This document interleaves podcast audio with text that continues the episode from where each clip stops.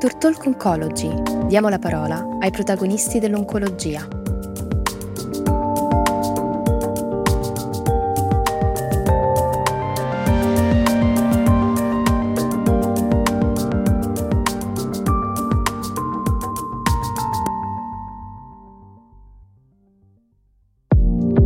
La signora Giulia ha 65 anni. Ha studiato e lavorato come interprete a Milano, ma vive da diversi anni a Firenze. È una fumatrice, con una media di 4 sigarette al giorno e 100 pacchetti l'anno. È allergica alla penicillina e al veleno di imenotteri. Circa 40 anni fa si è ammalata di epatite B, attualmente silente, e da 30 anni è affetta da una tachicardia sinusale in trattamento con antiaritmici. Come la maggior parte dei fumatori, Giulia soffre di broncopneumopatia cronica ostruttiva. Nell'ottobre 2019 a Giulia viene riscontrata una fibrillazione atriale, motivo per cui, dopo approfondimenti in ambito cardiologico, si ricovera per ablazione del focus aritmogenico.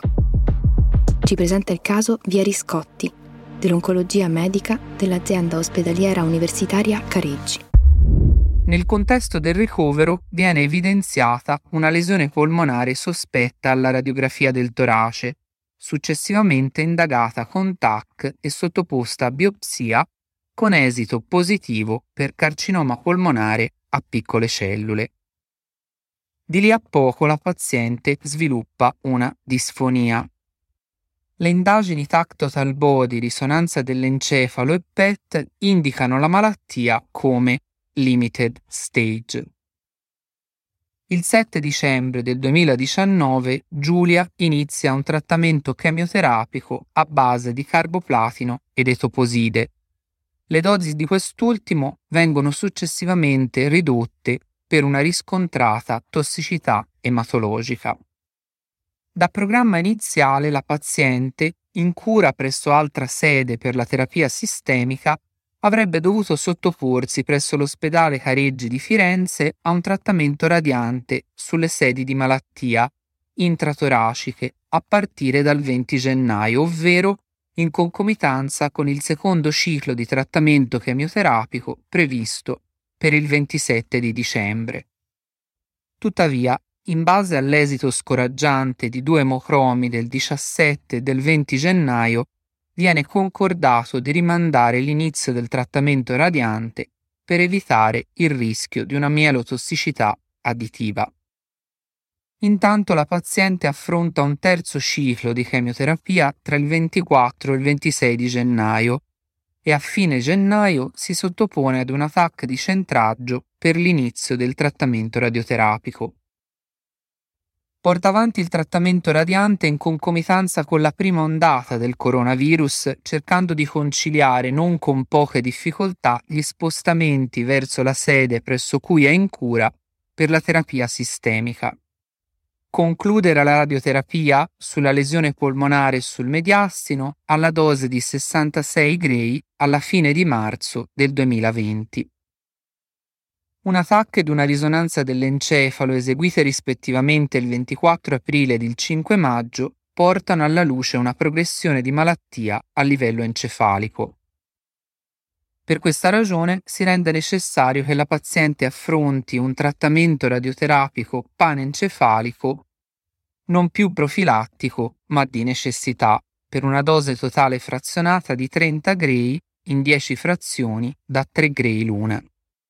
Il trattamento porta a una risposta parziale seguita da una stabilità di malattia fino all'autunno del 2020, quando una rivalutazione strumentale in risonanza magnetica fa emergere una nuova progressione esclusivamente encefalica di malattia, sotto forma di multiple lesioni puntiformi. In base a una valutazione collegiale si stabilisce di dare la priorità a un nuovo trattamento sistemico, con una chemioterapia associata a immunoterapia, giudicando non fattibile un trattamento ablativo locale. Le condizioni generali della paziente, sia da un punto di vista generale che da un punto di vista neurologico, sono ottime. Non presenta alcuna conseguenza del pregresso trattamento radiante e risulta una buona ripresa dalla chemioterapia ormai conclusa da più di sei mesi.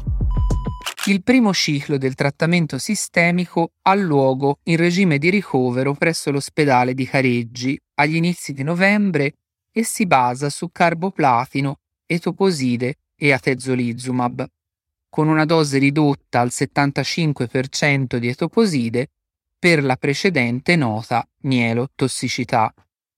Durante il ricovero la paziente effettua una valutazione infettivologica con dosaggio quantitativo di HBV-DNA che dà esito negativo. Dietro consulto infettivologico inizia comunque la mivudina a scopo profilattico. Prima del ricovero per il secondo ciclo si riscontra una iponatremia che osservata nel tempo rimane asintomatica e stabile e non necessita di correzione. Prima di affrontare il terzo ciclo, che si svolge tra il 18 e il 20 dicembre, la paziente si sottopone a una rivalutazione strumentale che mostra una netta risposta a livello encefalico e una stabilità di malattia a livello toracico. Perciò, dall'11 al 13 gennaio la paziente completa il quarto ciclo di chemoimmunoterapia a dosaggio invariato di antiblastici. Giulia inizia quindi a febbraio 2021 la tezolizumab di mantenimento ogni 21 giorni. Il 13 marzo del 2021 la paziente si presenta a visita dopo essersi sottoposta a risonanza magnetica encefalica e a TAC total body di restaging. Le condizioni generali sono ottime, l'umore è leggermente deflesso, Giulia è una combattiva, ma la malattia, le cure e la pandemia, che dura ormai da più di un anno, non giocano ovviamente a suo favore. Dalle indagini emerge una stabilità di malattia a livello toracico e addominale e si rendono nuovamente evidenti due lesioni a livello encefalico, visibili sia alla risonanza magnetica sia alla TAC in sede frontale destra ed in corrispondenza della corona radiata di sinistra. In relazione al quadro di oligoprogressione, alla paziente viene proposto un trattamento radioterapico stereotassico con tecnica CyberKnife mirato alle sedi di malattia a livello encefalico e la prosecuzione dell'immunoterapia con atezolizumab. La paziente accetta di sottoporsi al trattamento radiante che esegue in data 2 aprile. Tale trattamento va ad associarsi a quello immunoterapico di cui al momento Giulia ha ricevuto la quinta infusione nei giorni scorsi.